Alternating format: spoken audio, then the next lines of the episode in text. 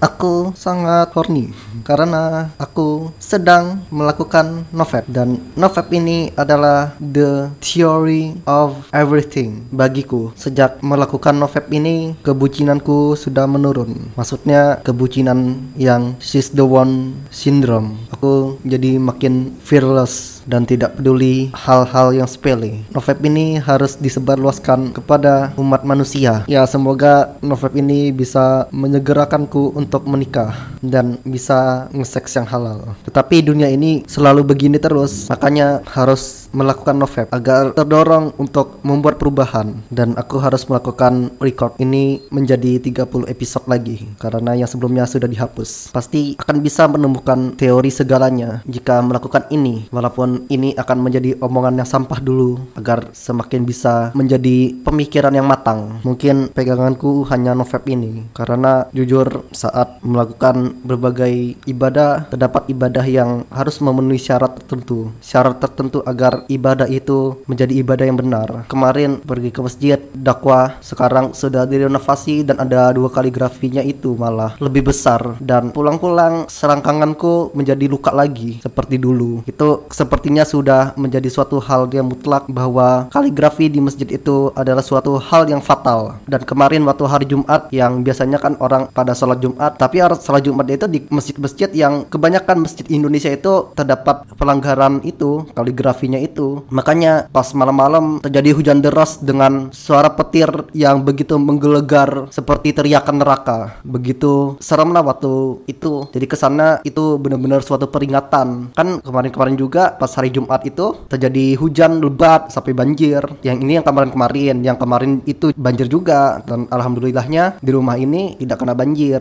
Namun manusia manusia ini sudah kuperingatkan tetapi banyak yang tidak mau mendengarkan dan tidak sadar betapa fatalnya itu. Kan logikanya kaligrafi muncul aja itu udah bisa menjadi suatu berhala. Ya kayak dulu lah Tuhan. Tapi dibuat benda perantaranya terus disembah. Niatnya sembahnya menuju ke Tuhan. Tapi kan itu menjadi suatu berhala karena bendanya itu jadi perantara. Ya itulah pengertian berhala kan menyembah benda. Walaupun niatnya bendanya itu ke situ. Kalau soal Ka'bah nggak tau lah. Nah ini ada kaligrafi. Kaligrafi Allah. Kaligrafi Allah itu bukan Allah. Terus diletakkan di arah sujud di masjid besar-besar atau kecil-kecil lah. Jadi setiap orang sholat berjamaah di situ pas sujud menghadap ke arah kaligrafinya itu. Ini bukan cuma hiasan biasa karena ini peletakan itu suatu kesengajaan dan yang diletakkan itu hiasan berbentuk kaligrafi. Allah. Nah itu jadi jelaskan kayak walaupun orang-orang nggak niat untuk menyembah kaligrafinya itu pas sujud tapi alam bawah sadar ini akan merasa bahwa saat sujud itu ya emang menyembah kaligrafinya itu. Kaligrafi itu seakan-akan pantas disembah. Nanti alam sadar itu lama-lama menerima itu. Itu aja kaligrafi Allah aja di depan masjid itu di arah sujud itu sudah menjadi suatu hal yang fatal. Apalagi ini banyak masjid juga memajang kaligrafi Rasulullah Sallallahu Alaihi Wasallam. Walaupun Rasulullah itu manusia yang mulia tetapi beliau hanya ciptaan bukan pencipta. Dan sangat tidak pantas disandingkan ke Allah sang pencipta. Itu bentuk menyekutukan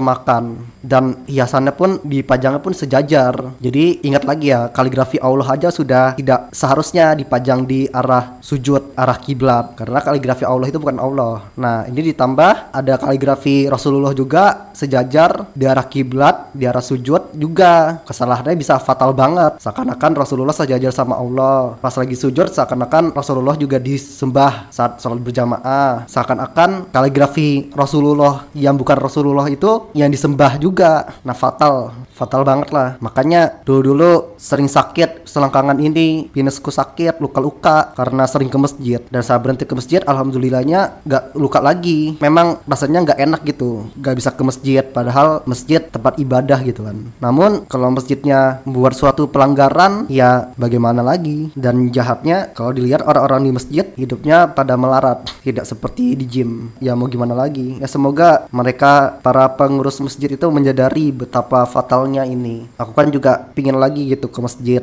menjadikan masjid sebatu tempat ibadah, tempat menetap, entah dari mana tradisi itu dimulai. Mungkin ini salah satu fitnah dajjal. Itulah suatu sisipan fitnah dajjal. Fitnah yang disisipi itu sekecil aja, cuma fatal gitu. Kalau mau aman masjid itu harus kosong. Nah ini sebenarnya masih hipotesa ya, karena dari pengalaman ku pribadi saat dari masjid terus keluar langsung kena sial gitu